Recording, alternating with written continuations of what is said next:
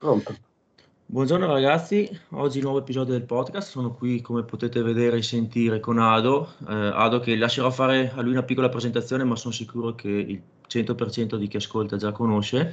E, ehm, oggi l'idea è quella di fare un po' una, una chiacchierata, lascerò parlare più che altro lui, su come è andata negli ultimi 15 anni il powerlifting in Italia visto che Ado è sostanzialmente qui dall'inizio, eh, è parte di tutto questo fin da, dagli albori, quindi sarebbe, sarebbe, interessante sentire un po' il suo punto di vista su come è cambiato e vedere anche un po' rispetto a quello che succede all'estero, rispetto a quello che sta succedendo in IPF negli ultimi tempi, come, come la vede, qual è la direzione secondo lui che prenderà.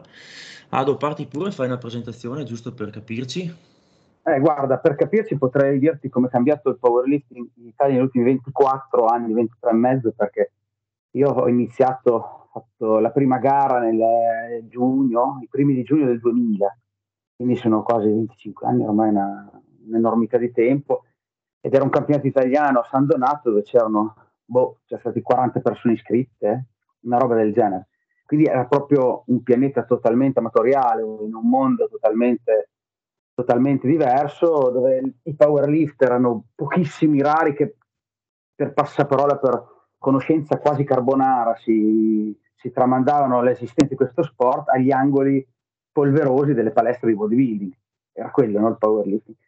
Per cui ho cominciato in quell'anno lì, ho avuto la casualità di incontrare Roberto Dettati, che è scomparso qualche anno fa, adesso ho la fortuna di poter allenare suo figlio, eh, che ho visto proprio ieri. Ho, ho, cominciato, sono entrato in questo mondo, era uno di quelli che andava in palestra, ma non, voleva, non voleva stare a dieta, fare bodybuilding, proprio semplificandola molto, ma mi piaceva spingere. Sono entrato in questo mondo e da lì pian piano, po- solo pochi anni dopo, ho cominciato a interessarmi all'allenamento e a capire cosa c'era che non andava, perché mm, ci si allenava per delle logiche, con delle logiche e, e per delle logiche molto, come dire, fideistiche, no? Si fa questo, si fa quello, ed era ancora estremamente legato al bodybuilding dell'epoca, quindi 3x3 di squat e poi giù complementari, lo squat lo facevo una volta a settimana. E poi c'era qualche modello americano, anche quello molto arretrato. I ragazzi, I ragazzi di oggi si stupirebbero di quanto poco si allenavano una volta, per esempio. Non parlo di tutti in assoluto, ma nella buona parte. E mi sono interessato a queste cose qua e pian piano ho costruito ho cominciato a scrivere degli articoli, all'epoca c'erano i forum, eh, scrivevo la mia opinione sui forum, ha avuto un certo seguito, poi ho, ho, fondato, ho fondato l'Accademia della Forza, per cui facciamo i corsi della federazione, ho preso in mano da Bettati la, la, la, la squadra Barbaria di Parma, che a mia volta ho dato in mano ad altre persone che adesso la gestiscono e basta.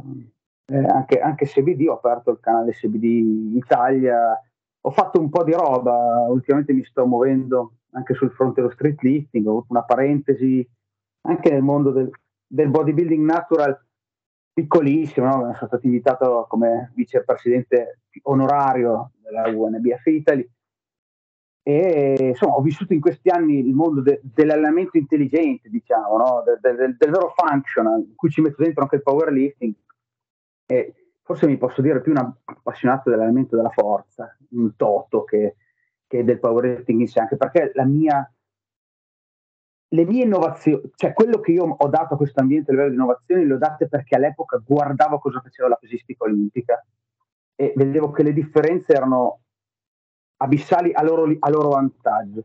Tutte cose che il mondo di oggi, un ragazzo di 20 anni di oggi fa fatica a vedere perché, per esempio, allenare la panca tre volte a settimana non è un'eresia, lo era, lo era. O fare, so, mm, allenarsi lunedì e martedì. E, e, un giorno fai squat, un giorno fai stacco, oppure fai squat anche lunedì e martedì, non è un'eresia, lo era. E quando scrivevo per, per primo tra chi, tra chi divulgavano queste cose qua, c'era il gruppo fanatico, fanatico, dopo siamo tutti fanatici quando crediamo in qualcosa, no? Però c'era il gruppo, cioè, ma come, qua sai super allenamento, uh. parla tante volte doping, no? Eh, in realtà è il contrario, in realtà il esatto. ha, bisogno, ha, bisogno, di più frequenza perché ha, ha, un, un, ha, una curva di allenamento molto più veloce, ha bisogno di, di avere più stimolo, magari meno, meno estremo, ma più, ma più distribuito. E poi dopo, per chiuderla, ho scritto nel 2013 il metodo distribuito, che è stato, come si dice, nell'ambiente un best seller, ma lo è stato davvero, ed è un libro sull'allenamento, ma molto personale, no? dove ci ho messo molto, molto media all'ora, molto metro intenne di allora. È un libro che è piaciuto, è andato molto, non c'è più una coppia, c'ho una coppia io in casa, è sparito. Ce n'è uno qua. Ce n'è uno eh. qua e l'ho preso quando avete, quando avete, fatto quel seminario con Sheiko, che, eh, che forse aveva la copertina diversa perché la mia è grigia, che c'è Simone Carniel in copertina, giusto? no, no, ancora, è ancora così, ancora così. Ancora così, ok. È, è rimasta quella. E poi Invece l'anno scorso abbiamo fatto uscire a cinque mani con i ragazzi dell'Accademia Powerlifting, che è un libro molto meno personale, molto più maturo, strutturato, che cerca di guardare dall'A alla Z sul mondo del powerlifting, che è andato molto molto bene, è un libro complesso, moderno, perché dentro anche cioè, ci sono i, i, QR code, per cui a un certo punto parla di squat, poi ti colleghi col telefono e vedi il video su come farlo. E quella è un'opera di cui sono molto orgoglioso perché mi sembra che sia la cosa migliore a livello di libri sull'argomento in senso assoluto. Sono orgoglioso anche del primo, che era molto mio ed era scritto, eh, se lo rileggo lo trovo scritto bene. Forse oggi, leggendo meno, lavorando di più e avendo meno tempo, scriverei molto peggio di come scrivevo allora. Comunque, bah, questa è la, la storia. Sono, sono in federazione, sono vicepresidente della federazione, ma il tempo sempre più mi porta, devo ammettere che mi porta fuori, mi porta verso il mio lavoro vero, che non è quello di, di fare l'allenatore, verso la mia famiglia, verso i miei spazi, però rimango molto dentro l'ambiente. Sai cosa mi, ha, mi aveva segnato una, una, una, cosa che vi detto ancora tempo fa? Io sono entrato nel mondo del powerlifting qua in Italia un po' più tardi, perché io mi ci sono vicino, cioè più tardi ovviamente rispetto a te, perché eh, ho iniziato a interessarmi nel 2012, nel 2013 facevo West Side e queste cose qua e la mia prima gara in FPL è stata nel 2014 eh, però mi ricordo che tra il 2010, 2012, 2013 andava tantissimo il bio, il breve, infrequente, quelle cose lì. E una cosa che avevi detto te era stata una cosa del tipo, adesso mai te la, te, te la, te la ridico non esattamente quelle parole che hai detto te, però era una cosa del tipo, grazie al contrario, il natural deve allenarsi di più. Perché lo slogan che andava in quel periodo lì era no, se sei natural, 2-3 set e ti riposi 5 giorni e fai 40... Eh, anche c'era, c'era, la curva di supercompensazione, sì. per cui più era intenso l'allenamento, più allungavi i giorni sì. di recupero. Si arrivava a un punto che ti ricordi, prima delle vacanze facevi un allenamento sì, intensissimo e poi stai fermo 20 giorni. Eh, era esatto, perché era una visione monofattoriale di un evento. Cioè, probabilmente un fattore di questa è vero, c'è una parte che ha bisogno di un tempo lungo di compensazione, però ci sono tutti gli altri fattori. Cioè, eh, quindi, quindi, quindi era, era, un'estrema semplificazione della allora, realtà. Io, io l'ho, l'ho, rivisto pochi giorni fa, ho riaperto il libro di, di Tozzi e c'era la, la tripla botta. Questa, eh, che, che, eh, che, leggerlo adesso ti, ti dice: ma, ma, come cazzo abbiamo fatto per lasciare queste robe? E c'erano tre allenamenti di fila in tre giorni tipo da 45 minuti dove facevi, non so, tipo 5 serie al massimo numero di ripetizioni con il 90%, poi 45 giorni di riposo assoluto e il 46esimo giorno che tornavi testavi i massimali. Cioè questa era la... Non me la ricordavo, sì, non me la ricordavo. Te lo giuro, cioè, è scritta così e, c'era, e c'erano tante persone che le facevano queste cose qua, c'erano tante persone che le facevano. Perciò quando tu adesso dici no, ragazzi, sembrerà scontato fare magari tre panche a settimana, eh, però effettivamente in altri momenti non era così scontato. No, quando inizia, ma poi tu hai visto il 2012, era già, era già morto, cioè non morto, ma quasi. Quando sono partito io era l'idea dominante, è come se arrivasse uno a dire oggi, eh, per fare powerlifting devi nuotare, ok? E avesse tutto il mondo contro, perché era quella la situazione. Io semplicemente ho detto, guardate che ragazzi, io and- sono, ero andato a fare un giro nelle squadre di pesistica dell'Emilia Romagna, piccolette, scalcinate, erano tre gatti, perché non, non prima del crossfit la pesistica stava morendo, quella olimpica. E sti ragazzi tutti qua che facevano squat, ogni allenamento, siamo quattro volte a settimana, a fine dell'allenamento c'era squat. E poi guardavo la media dei carichi che facevano questi signori e la media che facciamo noi a livello nazionale, togliendo le fasce, togliendo i costumi, facendo due conti, squattavano di più. Facevano più chili. Ai bar eccetera, eccetera. Per cui, chiaro, no? ma, ma, mancava lavoro, io ripeto, man- parlo sempre a livello generico, poi c'era gente che si andava bene anche 70 anni fa, mm, parlo, eh, parlo dell'ambiente in generale, e mancava lavoro. Tu, per esempio, tu vieni dal West Side, no, ma senza Spider-Man, cazzo, ma proprio un'analisi pulita. All'epoca c'era questo, l'alternativa era, era, era West Side in cui maximal effort dynamic effort. Qui non faceva niente, cioè si faceva troppo poco. Se tu lo prendevi puro puro come era, scritto, poi se tu lo prendi, lo, eh, dai un significato a Dynamic diverso da quello che davano eh, a Maximo diverso, si facevano dei, dei, dei, box quota alti, ma molto alti, eh, e poi della roba ve- veloce con il 45-65% doppio, fuori senza appoggio, senza... Di, cioè, quindi alla fine fondamentalmente sto cavolo di squat quando lo facciamo eh, era quello no, il, punto, il punto della questione invece c'è un principio di specificità, c'è un principio di adattamento, c'è un principio di creare un automatismo, ci sono le sensazioni, cose che gli atleti nostri oggi non sanno neanche di cosa stiamo parlando. Se, se propongo questa cosa qua a Luca Angrisano che ha 20 anni non sa di cosa stiamo parlando, perché tutta la guerra per dire che eh, il sole gira intorno, non è il sole che gira intorno alla Terra, l'abbiamo fatta prima. Ecco, questo mm. è. E a proposito di pesistica, mi ricordo quando eh, avevi iniziato a parlare, a tirare fuori di, i libri di Roman della pesistica, no? E mi ricordo che c'erano, tra l'altro erano quegli schemi fatti tipo le frazioni eh, di matematica, no? Che, che sì. c'era il numero sopra la, la righetta sì. E, e, si iniziava a parlare bon, del numero di ripetizioni che potresti fare con quel carico, fane metà. Eh, queste, queste, logiche qua che sembravano un po', un po così, dicevo, ma cos'è sta roba? Cioè, se, non tiro, se, se, non tiro, a cedimento come faccio a migliorare? No? C'era questa idea. Ma guarda, attenti perché il mondo è circolare e malgrado tutti i science bet che abbiamo oggi, si sta tornando un po' lì, cioè, perché come dice un mio amico, è il pendolo, è il pendolo della conoscenza. Eh, oggi Mm, c'è un periodo che ti dicono di non mangiare carboidrati, poi tutti dicono di mangiarne, poi tutti dicono di non mangiare proteine, eccetera. No? C'è la gente che mangia solo carne e sale. E quando la, quando la conoscenza non è veramente appoggiata su una comprensione vera degli eventi, poi si torna a quelle cose lì. Perché se io prendo scientificamente l'idea di come stimolare un muscolo, io devo andare molto prossimo o prossimo allo sport massimo, no? al cedimento. Cioè, se io, io per allenarmi torno da lavorare, parcheggio la macchina e ho una trazione da sbarra, faccio due serie di trazioni, vado in casa, cerco di farlo tutti i giorni per tenermi in pista a 40 anni, è chiaro che queste serie di trazioni non posso farle con buffer 6, cioè devo andare a spingere. Evidente, se faccio bicipiti, ammesso che abbia voglia di farle, è chiaro che non mi metto a fare buffer 6 perché devo andare a spingere. Quando è che ha senso e ti fa diventare più forte e più grosso lavorare a buffer? lo, lo fa quando il ritorno è di secondo giro, cioè tu hai un esercizio che è così complesso che se lo fai in maniera istintiva ti viene così una merda che avendo un carico gestibile o un numero di ripetizioni gestibile ti permette di trovare una linea di spinta ottimale che nel tempo ti fa accumulare abilità motorie, skills, capacità di accelerare carichi grandi che ti aumentano il massimale. Quindi se io mi ha aumentato il massimale, riparto a costruire l'allenamento dopo un ciclo con più carico, più peso, più capacità di lavoro, eccetera, eccetera. Cioè è un effetto secondario, quindi vale anche per i bodybuilder.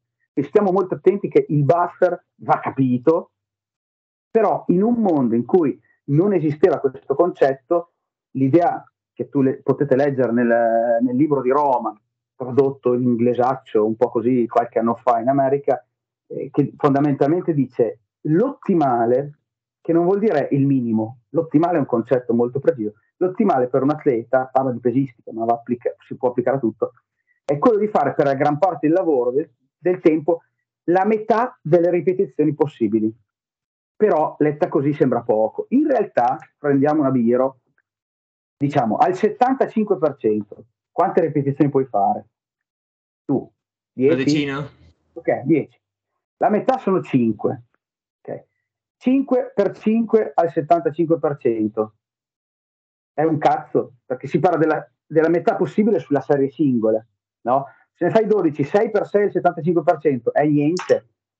Può essere poco, può essere tanto. Non è c- certamente un allenamento estremo, però è un allenamento che ti può insegnare, ti allena, così come fare o 5x5 all'80 che comunque non è al limite, ecco, il, il, l'idea del, della metà delle ripetizioni possibili è un'idea eh, suggestiva, non è un, un, dato matematico, però sicuramente se tu prendi una programmazione ben fatta, la stragrande delle, maggioranza delle sedute in un lavoro frequente e distribuito sarà più o meno in quel parametro lì. Poi avrai alcune sedute che vanno estremamente fuori soglia, ma altre che vanno anche estremamente sotto, perché ci sta la seduta rigenerante, prendete un Maslev, alcuni programmi di squad più famosi che ci siano nella storia, lo stesso, come si chiama, eh, lo stesso ciclo russo, hai delle sedute, perché alcuni programmi di squat di, di, di Medvedev molto belli, fai il tuo allenamento, poi un giorno fai triple il 70%, è meno della metà. È una seduta che ha un suo senso, è rigenerante, ti rimetti in pista, ti aumenta le capacità di recupero. Così come avrai delle sedute, cito lo stesso allenamento di Medvedev, 90% 5 per 3 serie, estremamente fuori soglia, che teoricamente non dovresti neanche essere in grado di farlo. Però questo contesto lo vai a sviluppare in un perimetro in cui tu per settimane hai fatto tanta roba in soglia. Quindi lavorare in soglia ti permette nel tempo di sviluppare più volume, più volume qualitativo. L'idea di volume basta non mi piace più. Cioè, quante ripetizioni a settimana riesco a fare accelerando sulla linea che mi farà fare 300 di squat? Non il peso mi va avanti e lo recupero di schiena e va bene. No, no, quello che mi farà fare il massimo del mio potenziale assoluto di tutta la vita. Quante ne faccio a settimana? Ecco, più faccio ripetizioni accelerando un carico dall'80%, 75% in su, con quella qualità, con quell'accelerazione che è sempre dimenticata, con quella linea di spinta, determinerà molto quanto la mia alzata sarà migliorata. E la percentuale che usi, se parlo troppo Simone interrompimi, ah, e la, la, percentuale che usi dipende molto da che leve hai e il tipo di esercizio che è. Cioè, donna, stramega leve di squat, booty, eh, fatta perfetta per quello, può andare a carichi alti. Mm, io seguo ancora qualcuno, anche se tu, non ho una, gra- non ho, non ho una grafita, no, ma ho, ho, delle persone che seguo, mi piacciono dei casi particolari, mi piace più fare consulente, che, però ho un ragazzo che seguo che è molto grosso, è pesante, è un ragazzone veramente, ma si butta fuori 120 kg, cioè lui ha un rapporto con le percentuali completamente opposto, cioè l'85% sono lente, quindi se alla ragazza faccio fare il 4x4 85, la, la monoserie anche da Carni aveva fatte 12 una volta all'85 durante un 496, no? Eh, questo ragazzo qua 85 so che è, il, è, un mini picco di settimana perché la, la, sua capacità di accelerare questo carico è bassa problemi tecnici tipo di morfologia fisica eh, tipo di attivazione difetti problemi con l'allenamento precedente perché è arrivata a quei carichi solo tirando senza avere controllo del corpo, adesso è un plateau bestiale che deve superare. Però tutti questi dati qua mi fanno, mi fanno scegliere che percentuali, che carico ut- utilizzerò. Però quel discorso di Roma lì è sempre vero, basta che non lo si prenda in maniera, eh, come dicevo prima, da, invasata, no? Non è che devo stare lì a calcolare la metà esatta, però se io vado a vedere i programmi che mi sono piaciuti più nel 2023, che ho visto di atleti normali, non selezionati tra mille, andate a cercare per favore, vieni a gareggiare per me, eh, atleti normali che hanno fatto risultati eccezionali in base ai loro punti di partenza, tutti ancora avevano questa logica dietro, anche se l'allenatore che li ha fatti è un 27enne che non ha vissuto quell'epoca e non ha in mente il, quel libro di Roman, però quella logica lì c'è. Non so se mi sono spiegato bene. Sì, volevo domandarti, mi è, venuto in mente adesso mentre parlavi, mh, mm, io mi ricordo che sei, sei partito molto dalla pesistica, guardavi anche, è stato un periodo in cui eri molto interessato ai cinesi, la pesistica dei cinesi, mi ricordo che, che se ne era parlato. E, mm, e giustamente da, dalla base in cui si partiva di altre ripetizioni, cedimento in frequenza, eccetera, è stato un po' uno, uno sconvolgimento. Però è cambiato secondo te la, la, la tua visione di quanto sia il buffer ideale non so, 15 anni fa rispetto adesso?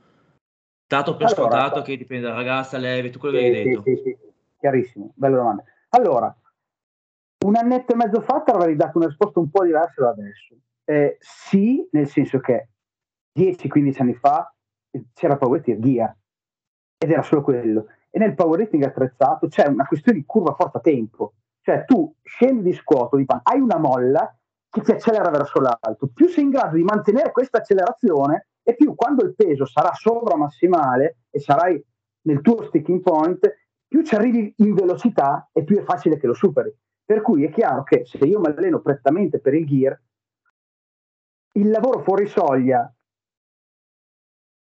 mi serve meno, perché non è quel tipo di grind che vado a cercare, per cui mi interessa di più essere molto dinamico alla proprio la sovietica, 75-85. Esatto.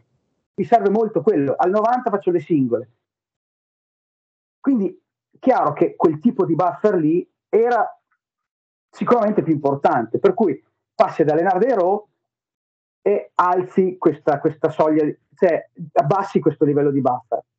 Però poi eh, una cosa che serve al RAW, no, ecco scusami, completo la storia, però poi mi sono accorto negli ultimi anni, nell'ultimo anno, particolarmente l'ultimo anno e mezzo, perché forse anche perché lo vedo in maniera più distaccata, seguo le persone che mi tirano i piedi di seguire, no? A parte chi, chi, quelli che gareggiano, che sono nell'ambiente, premessa che faccio, eh, io sono, non sono uscito dalla squadra Barbarians nel senso che sono uscito umanamente, tutt'altro, però a un certo punto palla vostra e ho passato la palla a Gargiulo, Erba piuttosto che i Vecchi, che secondo me sono molto bravi e, e, e, e, secondo me io continuo a essere una figura magari di confronto, no?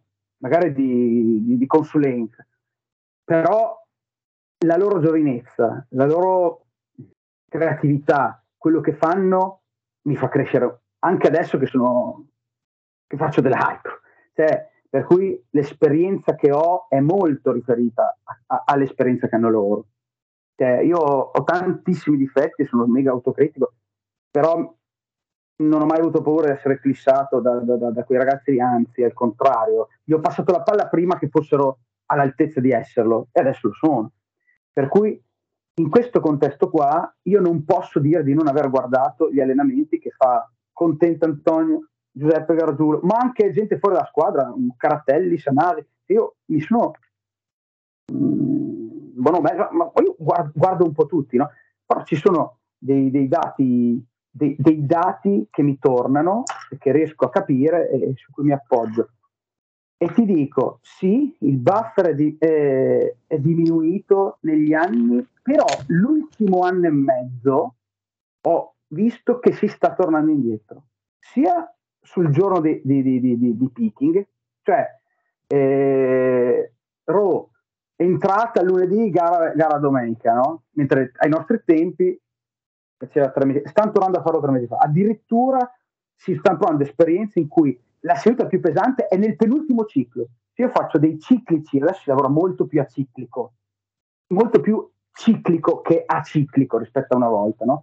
Quindi fai dei, dei blocchi di quattro, questo vale per tutti, un po' vedo per trasversale per tutte le squadre, blocchi so, di quattro settimane, quattro, quattro, quattro, dove i pattern si ripetono, so, magari aumentando il carico, no? ciclo da quattro, torno indietro, torno indietro, eccetera. Sta, abbiamo sperimentato soprattutto gli stacchisti, dico abbiamo perché mi ci metto in mezzo, che la seduta più pesante di stacco si fa nel ciclo precedente. Quindi te hai altre 4-5 settimane andare alla gara in cui lo stacco pesante davvero non fai più. Lo richiami, per esempio, ho visto i programmi di Angrisano che abbiamo presentato anche all'Expert, bellissimi, intrigantissimi a livello intellettuale per me, ed essere intrigato da una roba che ha fatto un ragazzo che ha 15-20 anni meno di te, è bello, è bello, emozionante, perché so, vivi in un mondo in cui, ah, tutta merda quella che c'è adesso, no, tutt'altro, eh, Giuseppe Gargiulo in questo caso, ha, ha, presentato un programma di, di, l'abbiamo fatto insieme questa lezione, ma il programma era suo, quindi io non, mi, non me lo faccio dare prima perché voglio emozionarmi quando lo vedo, no? Fatto un programma, vedere un programma di Angrisano in cui faceva lo stacco da terra e la sestu- il più pesante l'ha fatta la sest'ultima settimana. E quindi a ricostruire un, un, un, percorso, che non vuol dire non faccio un cazzo poi per, per settimana, no, ma io creo un picco e questo picco cosa mi dà, cosa non mi dà, però finisco con la tua domanda. Quindi, cosa è successo? È successo che il buff sta tornando indietro, però non in maniera così fideistica come facevamo allora noi, Cioè, allora noi guardavamo Shake, guardavamo Wolf e cercavamo di copiarli perché erano il top, ma perché non ha niente davanti. Quindi adesso ne devo fare 4 all'80, all'80 perché 3 sono, eh, c'era questo limite no? che avevamo tutti qua. Però vedo che loro più liberi, con un po' questa infarinatura di base, perché è stata la mia cultura che ho portato a loro, e le loro esperienze, che comunque guardano Instagram e vedono il tipo che tira sempre a bomba o, o il francese che fa questo e quest'altro, mischiati insieme, ci è voluto degli anni, ma negli anni siamo ritornati un po' a quell'idea là, quelle di Roman.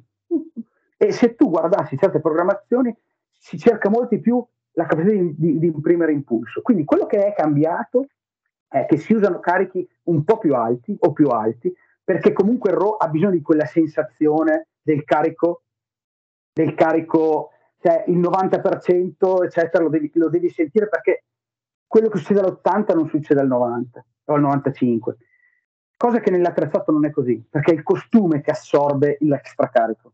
Tu devi solo essere molto in forma, accelerare. Cioè l'atleta gear deve essere in forma, deve essere fresco, dinamico.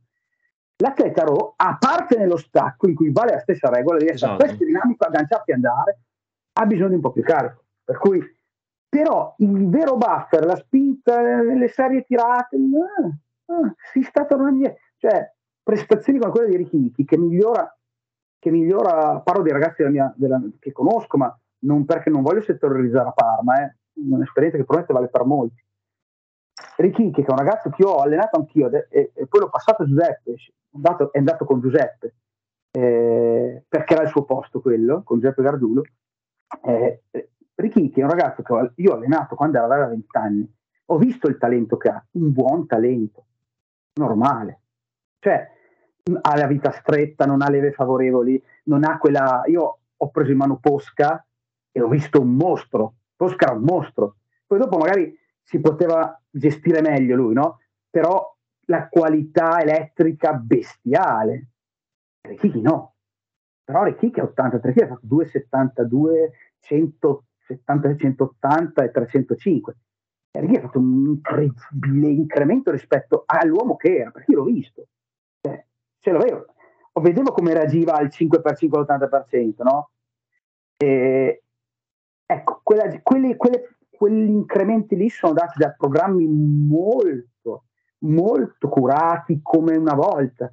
Cioè, me lo sono fatto dare, 65% triple nella seduta leggera perché deve sentire l'appoggio, eh, tutto molto dosato. Poi è chiaro che ci sono i ramping in più che, che nell'attrezzato non c'erano. Quindi la seduta fai il 3 MAV col fermo in buca, 2 MAV, 1 MAV, c'è picchi, c'è più ehm, c'è più lavoro eh, ciclico, come ti ho detto, quindi al, alla fine del ciclo magari hai quelle sedute un po' più pesanti, ma hai il carico assoluto che è un po' più alto nei suoi picchi, ma se tu facessi il carico medio, dividi tutte le alzate per i chili, stiamo tornando un po' lì.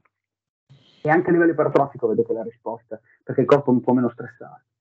Sai che fatalità, giuro è una coincidenza, negli ultimi boh, 7-8 mesi io sto tornando molto indietro come programmazioni a quei schemi alla Sheiko, eccetera, che non facevo da, boh, da una vita. E quindi sto tirando via un po' di ramping, eh, top set, back off, queste cose qua le tiro via e ho detto, boh, rifacciamo con calma, mi rimetto lì a fare le triple facili, le doppie pulite. E come mi ha sorpreso, perché l'ho implementato anche su alcuni ragazzi che seguo, come mi ha sorpresa, mi sono trovato dal nulla a fare prestazioni che non pensavo, cioè nel senso che ho ripreso molto la forma, e man mano che le fai, ogni volta dico, questa roba qua sembra di perdere tempo, no? Perché uscendo da, da, anni in cui fai serie tirate, ti sembra di stare là a dire, vabbè, cazzo, riscaldamento, sta roba.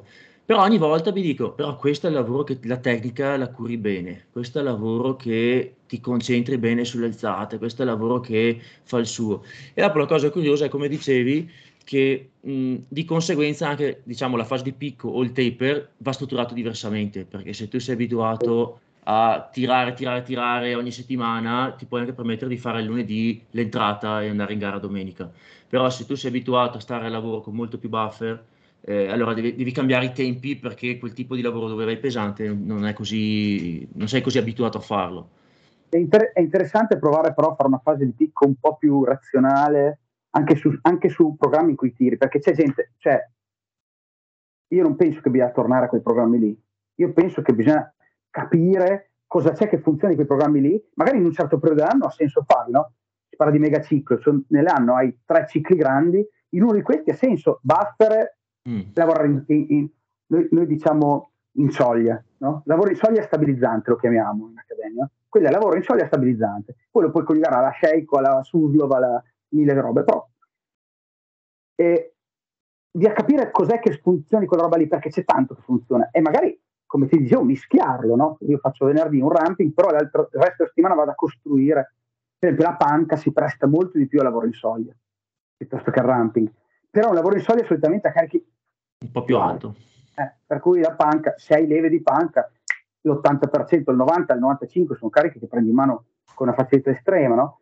Ehm, però non bisogna mai dimenticarsi che quella, quella base di lavoro 75-85 fatta in soglia è un po' come dire, Antonio Contenta lo chiama i giri di campo.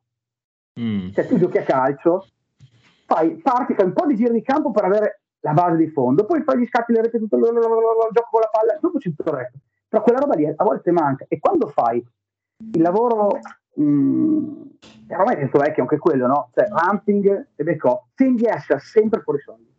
O sei troppo basso o sei troppo alto. Cioè, lì in mezzo, nella zona sovietica, non ci stai mai, o ci stai poco.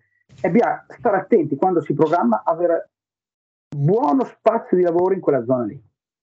È un discorso che facevo con Carola Garra, mi sembra fosse un Carola, sia l'ultima gara attrezzata, se l'ho vista, non parla, parlavano di Raw, eh, proprio di dire di stare attenti a, in, certi, in certi tipi di programmazioni dove si fa picchi e poi la seduta leggera per rigenerare, e, però manca il mezzo.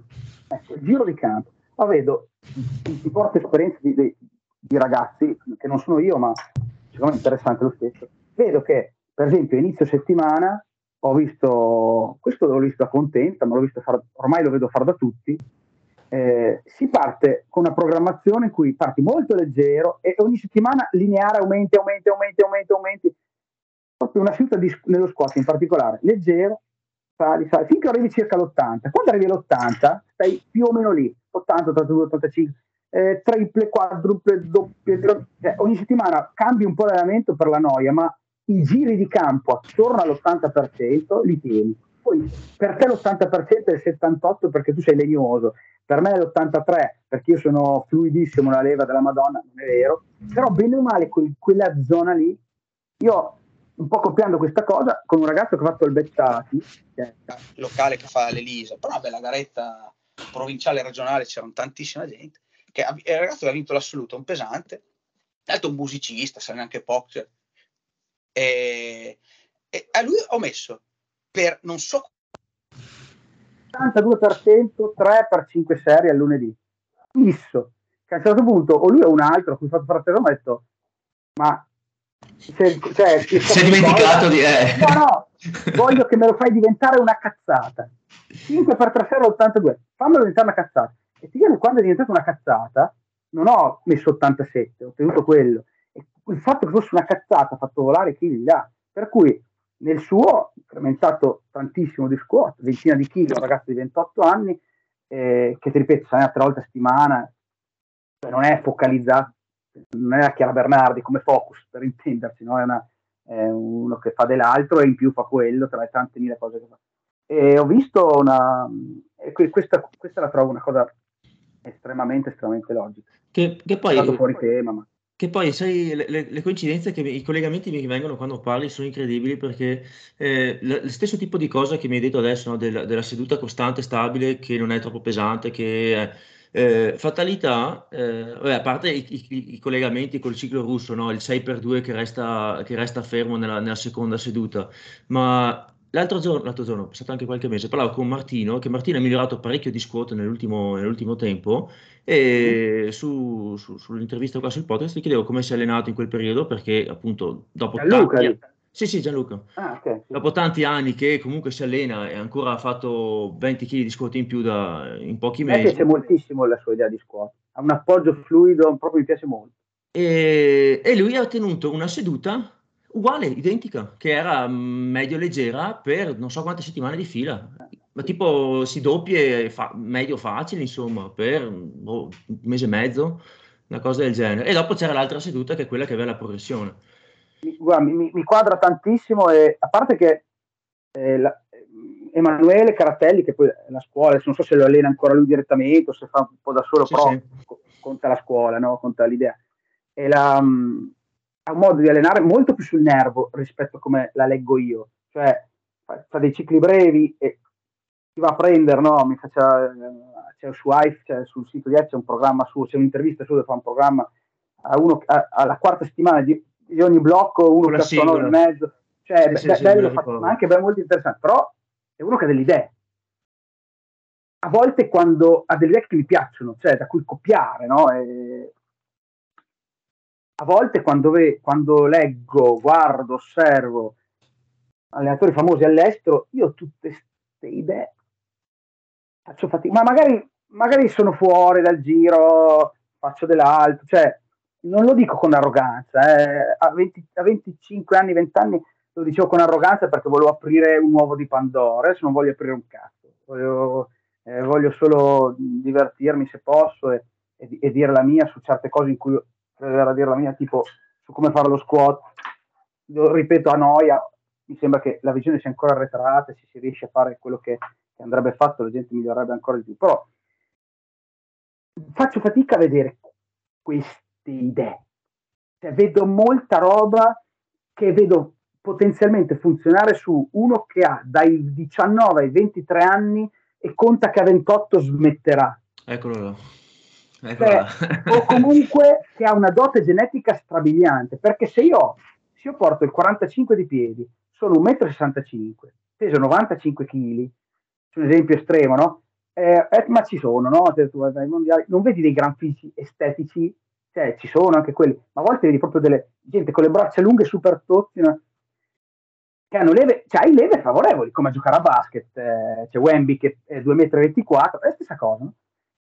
Su queste leve favorevoli io parto col bacino chiuso, vado giù, in buca il bilanciere è sempre sopra il piede, esatto. perché ho quelle leve lì, per cui mi posso prendere di fare il cazzo che voglio. Anzi, a volte, ma se io sono un normo leve, cioè sono una persona atletica, voglio insegnare squat a uno che vuole vincere il mondiale di sci o a Simone Carnel che comunque è longilineo o a te che, che sei 1,80, no? Mi sembra. 84. Eh, fa te, ok. Io non posso fare sta merda, perché non, non è, cioè, su di te, mentre è buono adesso, di te diventa una merda. Oppure devo capire qual è la logica che ha Tientao, che fa un certo squat, apprendo che per me è meraviglioso, e riportare questa logica su Simone, eh, 37 anni, non so quanti anni hai, eh, bilanciere basso, alto 1,85 si può fare questo, ma bisogna avere cognizione di causa. Potrei, se potessi mandare un video di quel tizio che parlavo prima, dello squat che fa adesso, dopo anni di lavoro, e lui è 1,90 rotti, e, e, ti faccio vedere che cazzo fa, e dici, porca puttana. Alla fine è la stessa idea che ci ha tentato nello squat, però è low bar, è 1,90 ed è largo. La stessa idea di entrata nel bacino. Non vedo questa idea. Cioè, o, o, o, qualcosa vedo i francesi, che fanno il contrario Brace, però lo vedo funzionare se tu hai quella leva lì. Mm. Non capisco come fare a, o meno, non ho visto una letteratura che mi dica, ok, questa idea qua che faccio con l'IA la riporto su te che giochi a basket, questo mi manca. E anche sulla programmazione. Cioè, Rikiki, con quella roba lì, Rikiki è 1,80, ha la vita stretta e gareggia ancora negli 83 finché può.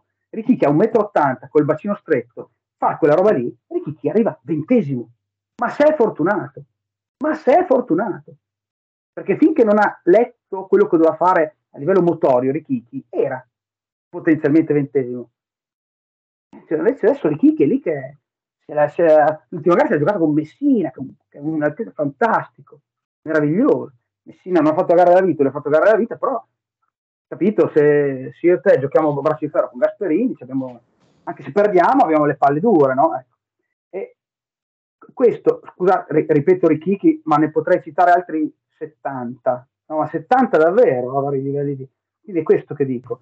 Mi manca un pochino questo, ma ammetto che magari non seguendo più come una volta, quando andavo a vedere cosa facevano i pesisti uzbeki, davvero un foglio di programmazione delle pesistiche uzbeka, probabilmente sono rimasto un po' indietro. La sensazione che io ho è che un po' i social abbiano rotto questo meccanismo culturale, cioè non mm. c'è più il che programma fanno, non c'è più Cioè, e quindi devo fare 3 chiocciolotto, boh, che poi è 9, che chi se ne frega, e poi per stare a 9 scendi meno, ma chi se ne frega.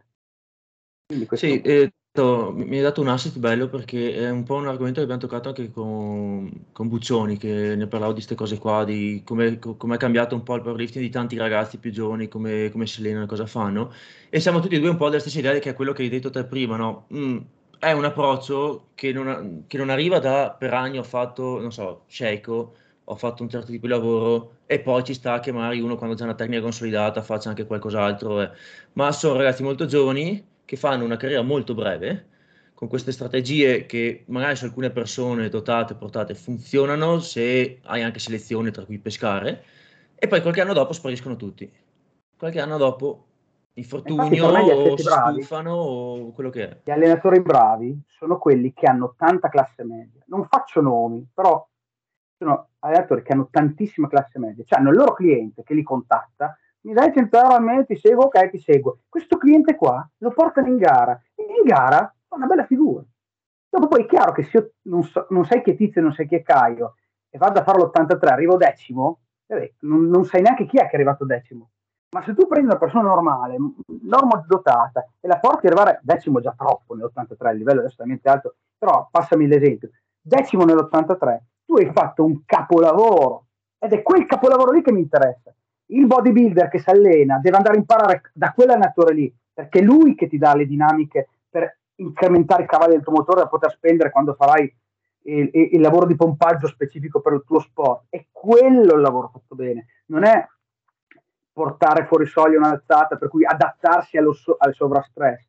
Perché a livello ipertrofico la risposta a lungo termine per me, per mille motivi, e se uno ragiona, che la mano è, è peggio. Però è proprio riuscire a portare le dinamiche di una persona normodotata, perché in tutti gli altri sport ciò che è dotato per il powerlifting non è dotato per la pallavolo, basket, atletica, il bodybuilding, eccetera. Il bodybuilder, che sarebbe vicino in teoria, spalle larghe, vita stretta, fottuti. Eh, quindi bisogna anche capire queste, queste dinamiche qua, sono molto d'accordo con quello che dice Max, molto d'accordo. Dopo è chiaro che non bisogna neanche estremizzare, cioè di essere capaci di prendere cosa c'è di buono ramping, dalle cose nuove, però sapere che mi, si dopa il mio atleta. Prende SARMS. Eh, domanda uno, prende SARMS? Perché questo è il problema oggi, no? Eh, prende SARMS? No. Allora, già una cosa la scarto. Eh, ha una genetica mostruosa, come faccio a capirlo? Genetica mostruosa, ragazzino, ti arriva in palestra, si attacca al bilanciere e lo brucia. Cioè, proprio la, la reattività del sistema nervoso. Quello ho visto in Posco, ho visto in Calabrese, ho visto in uh, un ragazzetto che c'è adesso a Parma Junior, mm, dopo, cioè, che proprio brucia il bilanciere, no? 6 mesi, 270 di squat, di stacco eh, in gara.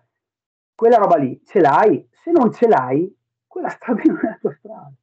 Se ce l'hai, puoi anche fare un ragionamento e dire, ok, acce- spingo il motore al limite, cerco di dosarmi, vado, faccio trattamento istopatici ogni tot, eccetera, eccetera, cerco di andare forte. Eh, però di avercela bene, bene in mente questa cosa qua. Cioè, tanto più che adesso il powerlifting è estremamente agonistico, per cui pensare di vincere, una volta non si diceva con questi che li vinco, ecco adesso no, siamo fuori, no? Cioè i ragazzi che alleni non penso che vogliono andare a battere Cotti Cometti o, o Mazzucchelli. Cioè la gara dell'Evinante, il Bezzati è una bella gara perché c'è la classe media che va lì a gareggiare, ma comunque anche solo divertirsi. La dinamica di avere una, cioè di capire un po' queste logiche, queste regole. Lo so che è più difficile perché occorre più pensiero, così come ho del denaro, investo. Il mio amico il trader, il bitcoin, tutti i soldi, oppure ho, ho una conoscenza finanziaria alta, studio, leggo, guardo, faccio politiche di investimento misurate. Secondo voi dopo dieci anni chi è più ricco? Cioè, è chiaro, no? Però nel breve, quando il Bitcoin becca il 70%, c'è il ragazzino che l'ha messo nell'ottobre 2021, quando era, a marzo si è comprato il Rolex e fa le foto, però, non, però non è quello il punto. Ecco, questa è un'estremizzazione, però diciamo che ci sono, in Italia c'è un ottimo fermento per capire queste dinamiche da parte degli allenatori giovani che comunque hanno in mente anche dinamiche nuove e le mischiano insieme. Questa è una bellissima notizia, secondo me, per uno come te che è appassionato. Eh, prima stavi parlando di, di, vedi poche idee, vedi poche novità, vedi poche cose. Eh, io personalmente una delle pochissime cose negli ultimi anni che ho detto, oh, wow, wow questa, questa, è, nuova, questa è diversa, è Emerging Strategies di Tusher, che è un po' una cosa che va proprio controcorrente, che è stata un po'... Io ho avuto tra l'altro la fortuna di averle provate direttamente allenato da loro ancora nel 2017 fino a inizio 2019, ci sono andato anche in gara, tra l'altro la mia migliore prestazione di sempre l'ho fatta con quelle logiche lì. E cosa, cosa ne pensi te un po'? Come la vedi sta cosa? Sono d'accordo con te, mi ricordo di averlo scoperto che ero, ricordo che ero in Umbria, cioè proprio ricordo che ero in un posto in Umbria, per cui sono passati qualche anno, che, quindi anch'io ho detto, sai prima quando ti ho detto adesso si tende molto a lavorare a ciclico, cioè blocchi di quattro, beh nasce un po' anche da quello, cioè nel senso che più che l'RPE, questa cosa qua di Tusher che uno chiocciolotto e poi il back off, che secondo me lì proprio nasce il problema una singola, non, non, so quanto sia allenante, e il back office che essere fuori soglia. Ecco, in questo contesto qua di prendere, eh, di prendere una programmazione e portarla al suo, eh, un po' alle sue estreme conseguenze, vedere quanto è il picking time, eccetera, eccetera, lo trovo molto interessante. Però ti dico, l'evoluzione che ho visto fare in Italia di questo negli elementi ciclici la trovo ancora più interessante. Cioè, la trovo già un po' più invecchiata perché, lo dico con ultra, magari sbaglio, perché eh, il contesto di dire, facciamo un esempio, 5 chiocciolotto per, 6, per quante settimane migliora, è troppo, sia che tu che lo calcoli a livello numerico col velocimetro, eh, che tu lo percepisca è troppo soggettivo e il primo 5 sei sicuro che se l'avessi fatto più sotto soglia non avresti avuto un, un ultimo 5 molto migliore? E io invece ti dico di sì, perché se parti a 6, se te ti metti lì e fai 6, per esempio faccio un ciclo che fa, se tu parti a chiocciola 6 reale, matematicamente ti metti lì reale, è più probabile che l'ultimo sia più alto di come fai se stai lì. Mm-hmm. Per cui, mi sono spiegato male, ma tu hai capito. Sì, sì, sì, sì. Per cui è molto interessante questa idea perché ha creato il sistema ciclico, che adesso usano abbastanza tutti l'intelligenza. e, e, mi piace, e comunque tu c'era, ecco, sicuramente un cervello dell'ambiente, no? Sicuro, senza dubbio. Manca per me, ma lo dico senza critica, ripeto, qualche finezza, cioè è troppo poco chiaro problema, il problema motorio. Mm. L'hanno poco in mente. E secondo me noi si assomigliamo ai cinesi per questo. I cinesi hanno sfidato i paesi dell'est nella pesistica con un pool genetico grande ma scarso. Se il cinese è piccolo non ha struttura ossea, non ha quella struttura che hanno, immaginate, i russi, i kazaki, eccetera. Come ha fatto? Ha migliorato la linea. Cioè, il cinese lavora sulla linea, la purezza della linea, porta la tasa anche a cariche altissime. Questa idea qua anche noi italiani dobbiamo averla, perché tu fai una passeggiata in centro a Stoccolma e ti accorgi che a livello genetico siamo peggio. Le anche, ragazzi, fa paura chi conta le anche. Cioè, abbiamo delle anche noi italiani che sono un terzo delle anche dei danesi, degli svedesi, dei norvegesi spalle, anche struttura ossa del polso, siamo proprio piccoli, siamo più sottili, a parità di altezza, no? E tu sei un 84, ti dicono sei alto.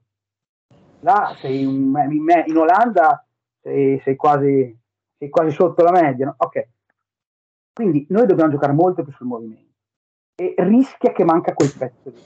E secondo me l'idea che l'allenamento ti, ti deve portare il carico ti deve portare al movimento che per te è il più vero, il più autentico, il più efficace, il più cattivo, il più grintoso, quello che ti fa stare in grind per un'ora, sì. e non stai in grind perché sbagli l'alzata, tu vai giù, perdi la schiena, ti vai avanti il peso, per cui grindi, oh mamma, come grinda questo? No, ha perso l'alzata, poteva fare 20 kg in più, non questo grind, grind vero, cioè essere in linea spinti in appoggio sull'alzata. A me un pochino manca questo. Sì, mi inserisco un attimo Ado, a dire, una- per aggiungere una cosa su quello che hai detto prima del Mari, partire un pelo più basso, dargli una progressione più lunga, così arrivi un po' più in, più in alto alla fine. Ehm, e mi ricollego anche al discorso del, del chiocciola, essere sicuri, perché io questo discorso qua, fatalità, un po' l'ho fatto con Max, e un po' ci siamo trovati per caso a fare tutte e due delle, delle logiche simili perché nonostante io l'abbia provato su di me più volte le, emerging strategies e ripeto non ci avrei scommesso un centesimo ma dopo mi sono trovato a fare la prestazione migliore di sempre ne riconosco i grossi limiti nel, in tante cose, soprattutto da un punto di vista pratico, logistico, perché per tracciare tutto, calcolare il tempo di picco, cioè se uno non fa la vita d'atleta diventa un po' delicato il discorso. E ho un po', tra virgolette, bypassato questi problemi, eh, invece che metterli la chiocciola 8, tenerla costante, eh, ma scrivendoliela io, come, come dicevi te, un ciclo, un blocco, dove c'è bene o male uno schema. Questi carichi. Sì, sì. Eh, ma cazzo, è quello che sta, sta, facendo tutti. Adesso il ramping, il ra- bravissimo, sono d'accordo. Il ramping, qua, il MAV, noi chiamiamo MAV, no, però ehm, eh, so, dei ramping faccio molto a, a, a Garzio così 5 MAV, 4 MAV, 3 MAV, 1 MAV, 5 MAV, 4 MAV, 1 MAV, no? Tra parentesi, stai tra il 70 e l'80, in modo che stai sei sicuro che l'atleta fa il massimo, no? Cioè tu gli scrivi stai tra 180 e 200 fa 200. per cui praticamente gli stai, gli stai scrivendo i chili, certo. perché hanno tutti avuto questo problema. Se tu razionalmente costruisci, io, io ho fatto un programma che eh, ne, ho, ne parlo al, al, corso expert anche questo, che è l'autoregolazione, ma non giornaliera, settimanale. Cioè io voglio fare 6 chiocciola 6. Quanto è un 6 chiocciola 6? Vado a vedere la tabella, grosso modo dovrebbe essere 73%, non so. 6 e 73, poi il back off, quello che mi pare. Lo guardo, guardo il video, questa cultura proprio di lavoro. E era chiocciola 6, davvero, ok, proprio facile linea, ma bene. Settimana dopo, 76. Era chiocciola 6, stava nel 6 7, sì. Settimana dopo, l'obiettivo è alla quarta settimana fare un 6 chiocciola eh, 9 cos'è? 85% forse è 85% funziona sempre quasi sempre. Cioè se tu veramente costruisci non è in base all'RP che sente l'atleta perché tu fai 6 che 6 no è 0 aumenti diventa 8 sei già fuori. È impossibile farlo sulla giornata. Quindi tu devi predirlo prima. Tanto la, la cosa più scientifica del mondo è il massimale. Hai fatto 200 boh, 180 il 90%, boh, punto, no? Quindi, se no, si tende sempre ad andare fuori da quella soglia lì. Ma andando fuori soglia, il difetto non è che fai meno fatica, perché tendi a bypassare i muscoli spesso. Quindi fai un'alzata meno fastidiosa, meno faticosa, meno giri di campo. Quindi il gioco che dici è esattamente quello. Vado a programmare una progressione in cui gli do un margine di libertà, però dico, stai lì dentro. Questa cosa qua l'ho vista fare proprio i turisti cinesi tutto scritto in cinese, parentesi 180, 190, vuol dire sta lì, no? Questa autoregola, e poi io autoregolo la settimana dopo in base a quello che ho visto la settimana prima. Ho lasciato qualcosa in the tank, settimana dopo non c'è, non c'è problema. Molto spesso il carico della settimana dopo, se ho lasciato il giusto in the tank e nella settimana ho fatto il giusto volume, sarà facile come la settimana prima. Tu, troverai due settimane a chiocciola 6, non una, due, anche se il carico è alzato. E dici, cazzo, mi sto allenando. No, perché all'ultima ci cacci il PR che non ci avresti cacciato. Quindi sono d'accordissimo con te. L'allenatore deve essere capace di, di, di, di portarlo. No? Il difetto delle, delle, delle, degli allenamenti a percentuali è che sono, non, una volta dicevano perché poi se non sei in forma se tu fai pro- e, e, non riesci a completare l'allenamento, no. Se tu fai un programma con, a percentuali e l'atleta non ti completa l'allenamento o ha la febbre o l'hai fatto di merda problema non è quello, il problema è che è uno schema che è, è difficile andare a predire esattamente come si sentirà. Però l'andamento sì, e tu attraverso questo andamento devi portare in forma il tipo quando vuoi tu, non quando vuole lui. Quanti, quanti Pier abbiamo visto fare su YouTube in gara a 30 kg in meno? Questo io non lo voglio, cioè, lo, lo, ritengo un insuccesso per me, eh. per gli altri, io bene, tu, mh, mm, non giudico nessuno, dico dal mio punto di vista, oh, mio, ragazzi, di Parma, se Barbarian, ormai Parma non c'è più un cazzo, ma eh, i ragazzi di Barbarian, se, se gli vedo fare 2,70 in stacco, in gara fanno 2,65, dico, cosa è successo che non è andata? Guardiamo, dai, vediamo magari questo, quest'altro. E quindi questa roba di qua sono d'accordissimo ed è, ti dico che è una strategia che sta seguendo contenta, che sta, la, la percepisco un po' da tutti. Ho proprio visto i programmi letti con i miei occhi, dove c'è la, la parentesina con scritto il carico faccio, ti faccio uno spoiler, eh, Ado. Mm, di queste cose qua ne parlavo anche con Diego Milani, eh, che si è trovato lui, vabbè lui si allenava con volumi molto bassi, mo- molta poca roba, si è sempre trovato a fare yeah. poca roba, e, mm, però vabbè lui fa gear, fa, fa, fa, fa altre cose, e anche lui si è trovato bene o male, ha detto io faccio questi ti blocchi, dove pian... Eh, la stessa logica che abbiamo detto, no? che l'idea di partenza tipo emerging strategy, però in realtà i carichi li scrive lui e, e dopo li ripete, ripete come un ciclo. Adesso in questo periodo, in questo preciso momento, è allenato da, mamma mia mi sfugge il nome, eh, che tra l'altro l'ho intervistato domani l'altro, eh, sul podcast, dallo svedese, il, il, ragazzo quello del 74 che, che ha vinto Eriksen, ecco, che gli sta facendo fare anche lui una logica simile, però, però lui la sta facendo fare ad RPE, col gear e tutto sì. quanto. E, sì. Uh. Cioè, aspetta, col gear, il grosso allenamento lo farò, ah. eh, okay. Però per andare in gara gear. Ok, e sono curioso di domandargli, lo domanderò fra qualche giorno se non ci sono intoppi. Eriksen mi sembra un ragazzo capace, è europeo, e questo fa tutta la differenza del mondo, è nord europeo e questo fa tutta la differenza del mondo. Nel senso che cioè, io ho avuto un contatto un annetto e mezzo fa e mi ha girato due programmi suoi, uno che ha fatto per Oilund, si chiama, non voglio confondere con un calciatore, perché guardo più calcio che powerlifting ultimamente, ma la, eh, eh, quello che vince il mondiale nel 93, lo svedese. Mm. Eh, Aspetta, mi confondo con la 105. Uh... E vabbè, comunque, comunque quella... Oh, cazzo, adesso un c'è un vuoto di memoria, eh, scusatemi, perdonatemi, ma... Comunque, beh, proprio mi ha dato il programma che ha fatto, con i chili che ha fatto. Cioè, com'era doveva essere i chili che sono stati. Lui lavora molto, molto RP, molto RPE, carichi altissimi. Oh, mi sbaglio, era 105 magari. Sì, quello, ah sì, sì, il 105, il 105, perdono. Eh, carichi altissimi, una bestia. Però comunque c'è cioè, c'è, c'è, vedi la dose, cioè, eh, se prendi la matematica, dopo c'è il calcolo predittivo del massimale, io questa cosa qua ci credo poco, no? dire in base a come fai una tripla, eh, però mm. Eh, la dose matematica che dà rispetto al massimale davvero che ha fatto, che per me è l'unica cosa che conta, eh, è moderata, cioè non, è, non, è, non, non c'è un'esasperazione, cioè il chiocciolotto è 8, è 8, ecco. Però sì, quello è un ragazzo intelligente e, e a Diego secondo me fa bene perché è un lavoro diverso da quello che era abituato a fare mm.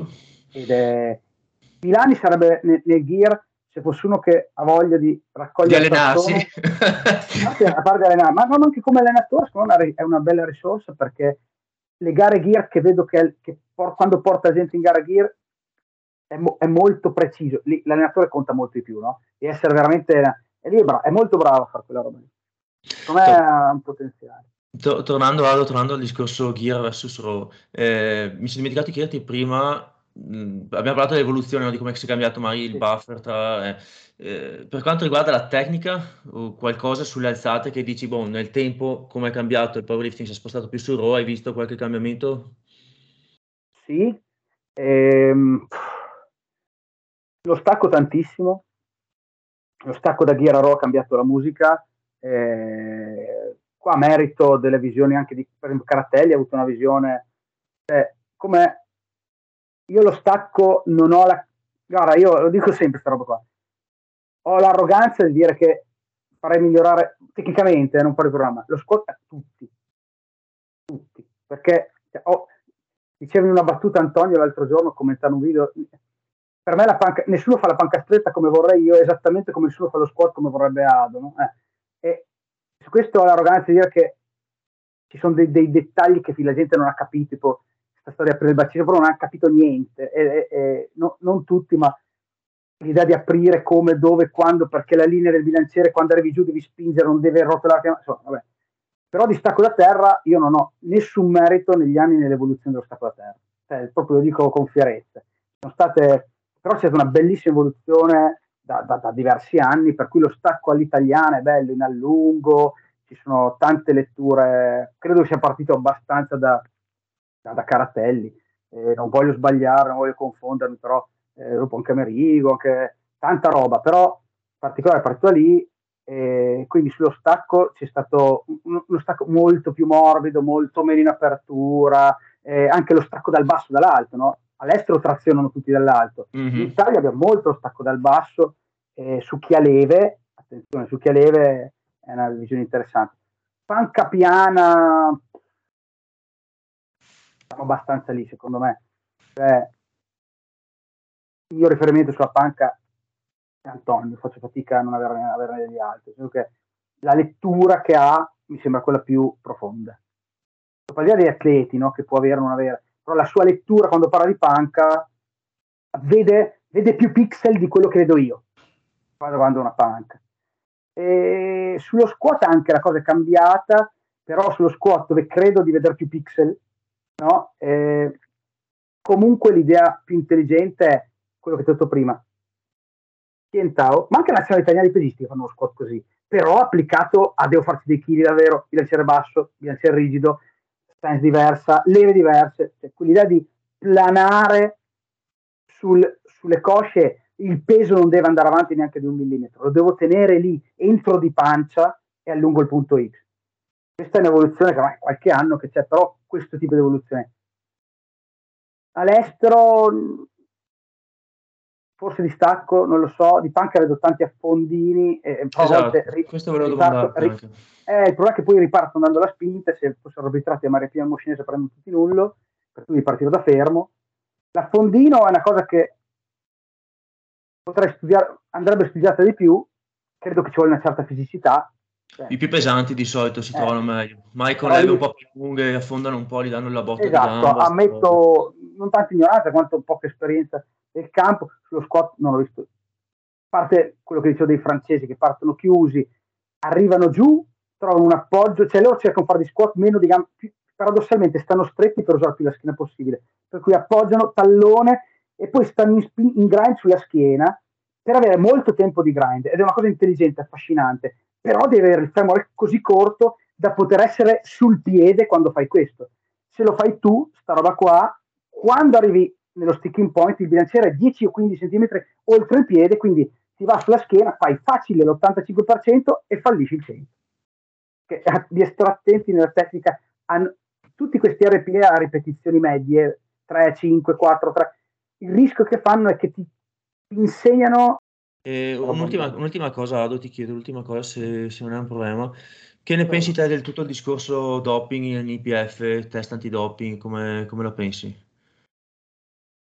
Allora, eh, il problema doping, paradossalmente c'era molto più ricerca, la, questa è la mia impressione, quando c'era il gear, perché con la storia del War Games si erano fatte delle liste, na, eh, come si chiama, le, le Adams, per cui gli atleti erano in lista e li andavano a beccare a casa eh, OCT. Eh, a livello nazionale la NATO ci ha chiesto i, i, test li faccio io, però vengono, magari sbagliano gruppo, vengono al quarto gruppo dove ci sono i ragazzini che iniziano.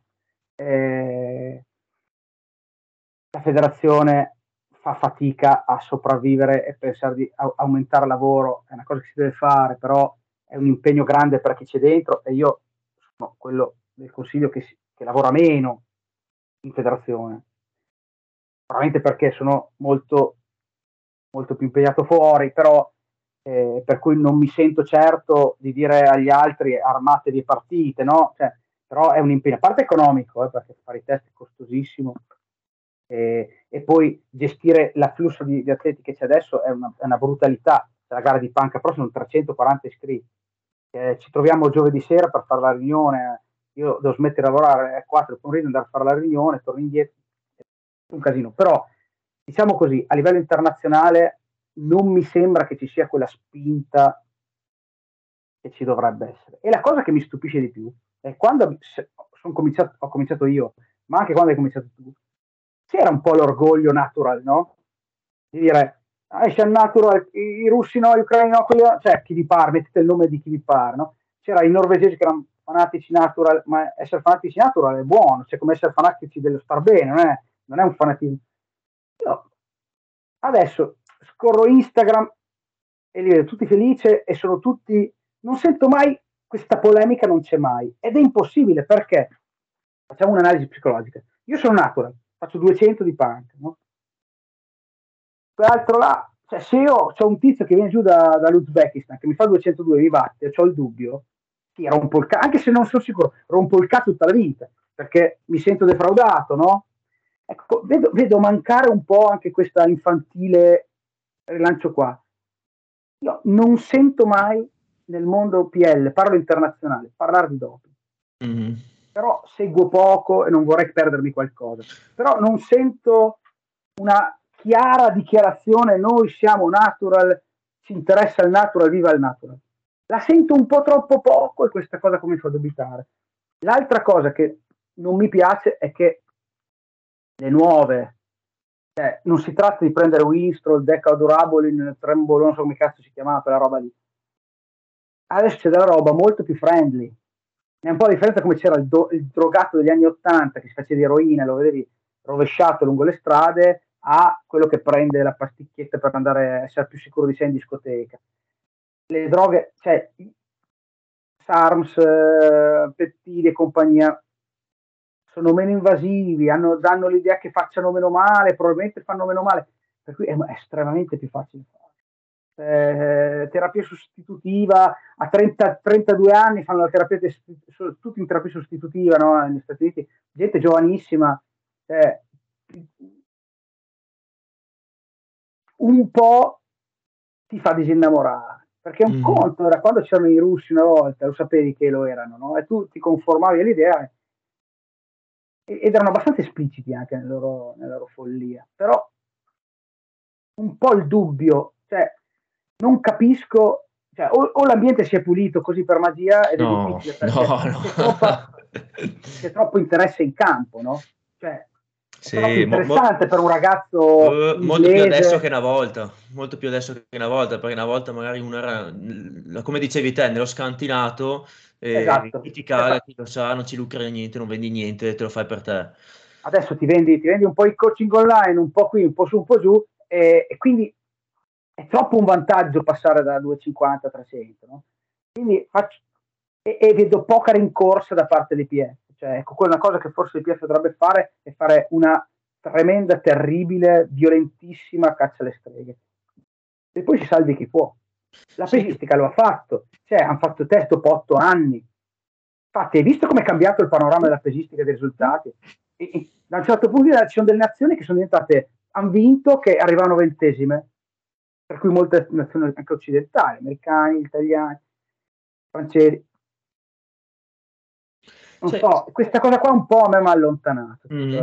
Ma, ma, infatti, esatto, sai cosa? Secondo me, per, per, per associarmi a quello che dicevi prima, mh, mm, sembrerebbe quasi che ormai sia dato per scontato. Cioè, secondo me, tanti più giovani partono con l'assunto che no vabbè eh, ragazzi cioè, è parte del gioco è inevitabile è così è diffuso e quindi non c'è più quel mi scandalizzo o mi incazzo o protesto perché esatto ma sì, anche l'assunto vostro è vabbè vabbè ma lo sappiamo tutti no? È così cioè, quanto, quanto, faceva bene la squadra norvegese che aveva la maglia stay, stay clean cos'era? eh, no, cioè, non me la ricordo eh, più.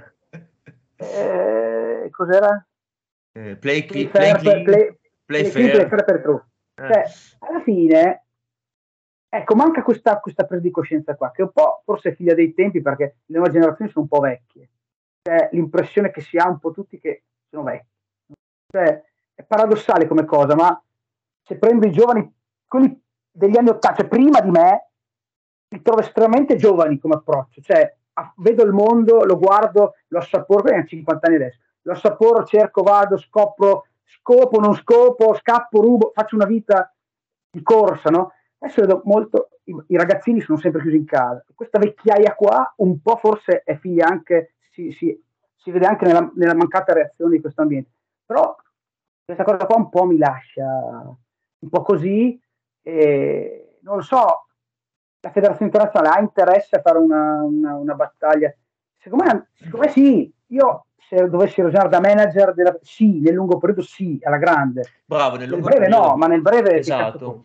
Ma esatto, in breve prendo la mia macchina, la vendo e, e, e, becco un sacco di soldi, ma che cade dopo sono a piedi però. Esatto, infatti eh. qua, qua, c'è la differenza secondo me e, e, io la vedo così, dopo mai è mia, una mia visione che vale quello che vale, però la grossa differenza è, un conto è attirare gente nel breve termine perché hai tutti questi fenomeni da postare su Instagram che allora un ragazzino guarda e dice wow, guarda quanti sono forti. Però nel lungo termine cosa succede? Nel lungo termine si, si, si sposta tutto, si rende tutto una cosa irrealizzabile, si rende tutto una cosa dove la guarda gente che, si allontana dopo di conseguenza. Perché dice, no, vabbè, nel, questa... nel CrossFit io ho avuto una percezione, ripeto, posso sbagliare perché mi occupo di altro nella vita adesso, ma l'agonismo del CrossFit era più seguito cioè, qualche anno fa.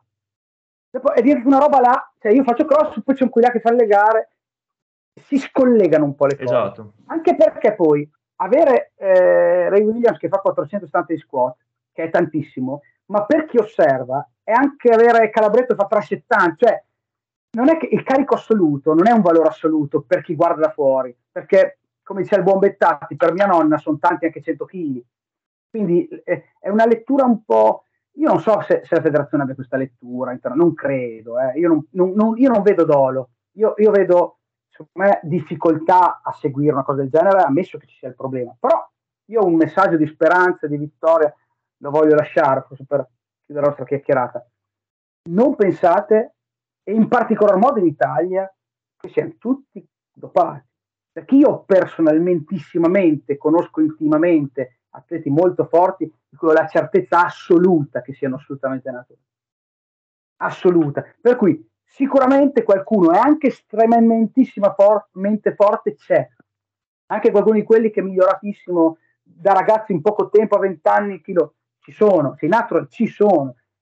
Anche perché si lavora bene e quando lavori bene i, i, con, un, con una buona, buona base di genetica i, i, risultati ci sono. Per cui il natural c'è, se i chili assurdi si fanno e eh, si possono fare.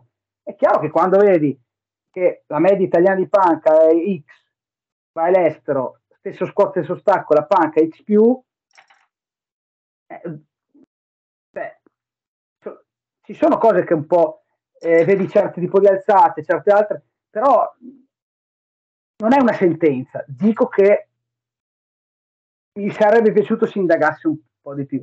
Ci fosse mm. un ente dall'alto che dica, però se non entri alle Olimpiadi, alle Olimpiadi perché non entra sport, gli sport delle forze? Perché non vogliono doping. Se tu avessi uno spiraglio così entrare alle Olimpiadi, ti farebbero, cioè avresti gli 007 in casa tutti i giorni. E quello probabilmente sarebbe una roba. E che come fai? Fai il test della verità, come fanno nel, nel bodybuilding? Cioè, capisci? Eh, eh, non, c'è, non c'è verso eh, ci sono delle sostanze che hanno vita di un giorno, due giorni. E ripeto, non sono sostanze che uno le prende e si sente drogato. Mm-hmm. Sono sostanze che oggi i ragazzi possono prendere sentendosi che hanno preso un integratore. Cioè, eh, quella, è la, quella, è la, complicazione. E però un po' ti, allo- cioè, ti allontana perché ti distacca tutto da, dal mondo reale. Però dico, in Italia, in Italia la realtà è, è chiaro che non puoi avere la garanzia di tutti e non ce l'avrai mai, come cazzo fai? Però in Italia la, la, la, realtà io la vedo molto, molto buona, molto mm. bella. Cioè, da questo punto di vista so di per certo di tantissimi atleti che sono assolutissimamente natural e convinti di esserlo. Ecco. Mm-hmm. Sì, dopo c'è il discorso che magari non tutti gli stati, adesso parlo di robe internazionali, eh, non tutti gli stati hanno le stesse politiche da questo punto di vista qua e quindi ci sono alcuni stati che tu, non dico che sei certo di quello che facciano, però hai, hai quasi, hai quasi la garanzia, insomma. Ma sai, a quel eh, punto... Ai, ai, tempi, scusa se ti parlo sopra, ai tempi della, della Russia, che poi amavamo, no? quella nazionale, era chiaro che c'era un cioè, almeno era un sistema che funzionava così. In Italia, per esempio, la Federazione Italiana Power Rating fondamentalmente non è una federazione, è una struttura privata con dei soci, io sono uno dei sei, sei, sette soci, non mi ricordo quanti siamo, uno, con, con, dei soci che organizza e che demanda dell'attività all'estero, fa l'attività federale, ma a vece di volontariato, eh, cioè, teniamoci presente, quindi eh, dovreste fare, devi fare, sì, però io, ripeto, e sono quello che fa meno giovedì sera, smetto di lavorare e sono i cazzi miei, e i cazzi miei sono cazzi miei davvero, no? Prendo la mia bella macchina, vado a Milano, torno indietro la sera alle 9 e faccio senza, no, alle, alle 10, alle 11, faccio se- farei senza farlo. Cioè, è un impegno che se me lo chiedesse Pinco Pallo di andare lì gratis, lo mando strafanculo. Cioè, questo moltiplicatelo per tutti i giorni che sono le gare che c'è Pia, Sandro che arrivano da Roma e sono lì e non glielo chiede, non, se smettono loro, i prossimi vanno pagati. Eh. Eh, una volta ho fatto un conto, organizzare un ragazzo per 20.000 euro. Se pagassi le persone come paghi i dipendenti. Quindi anche questo c'entra, cioè se tu sei supportato dallo Stato ti puoi permettere di avere una commissione nazionale, la commissione, qui come, eh, cosa fai? Cioè, Dopo le sensibilità di ognuno sono diverse, per me è molto importante, per altri, cioè, però questo è quanto. Insomma. Secondo te, come lo vedi, il, il livello e le prestazioni del powerlifting nei prossimi boh, 5-10 anni continueranno a salire così? Vedi cosa, Dipende cosa molto dal discorso che abbiamo fatto prima. Dipende da due discorsi. Quanto migliorano, cioè perché quanto migliorano da un punto di vista tecnico, cioè quali saranno le evoluzioni tecniche, e quindi se quella roba, esa- esagero il discorso, quella roba che ha fatto Ricky, che l'ha fatto passare da fare 210 a 270 in scuola, la fa anche il tipo che già parte, che ha 300, dove cazzo va? Eh, c'è quello che veramente ha il talento vero cristallino. E poi come sarà la politica antidoping? Anche mm. quella c'è. Però tendenzialmente credo sia, anche perché se continuerà ad andare di moda il powerlifting, nel breve sì, nel lungo sarà superato, che cazzo ne so, dallo street lifting, chi lo sa? Cioè, tra dieci, dieci anni fa o vent'anni fa ci avessero detto le cose che stiamo dicendo adesso, ci saremmo messi a ridere. Per cui non si sa, però se il pool di atleti continua a mantenersi tale o a crescere, per forza le prestazioni tenderanno. C'è uno sport troppo giovane. Bisogna che ci sia un, met- un metro arbitrale che rimanga severo, cioè non cadiamo nell'americanata di ma sì dai più o meno è valido alla Ray Williams perché lì siamo se no proprio da buttare via tutto. È importante mantenere molto rigore arbitrale, sicuramente i risultati tenderanno a crescere, in Italia senz'altro. Cioè, da una gara all'altra di sub junior, questa prestazione, primo a marzo, quinto a, a, a novembre, quindi eh, sicuramente sì, sicuramente sì. Bisogna vedere come saranno le evoluzioni attorno. Cioè, mm ha fatto anni in cui il bodybuilding ha preso spunto da, negli ultimi anni dal powerlifting. Adesso un po' questa cosa sta, sta venendo a mancare, sicuramente dovranno tornare indietro, salvo SARMS, ovviamente, che lì hanno il problema ancora più grosso, nel natural.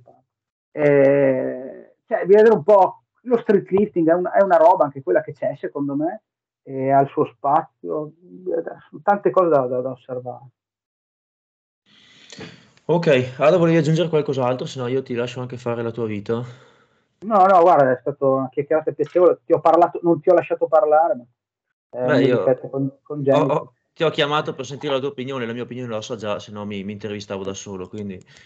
Esatto. No, però appena intuivo la tua ti, ti, ti parlavo sopra, però eh, no, mi è stata una bella chiacchierata, mi ha fatto piacere, ci siamo anche, vedi che ci siamo anche trovati su diversi punti. E ah, quasi tutto potrei dire in realtà. Mi ha fatto piacere e, e ti saluto. Perfetto, grazie mille Ado, grazie del tuo tempo, sei stato, sei stato gentilissimo. Un abbraccio davvero. Grazie ciao. a te. Ciao ciao ciao.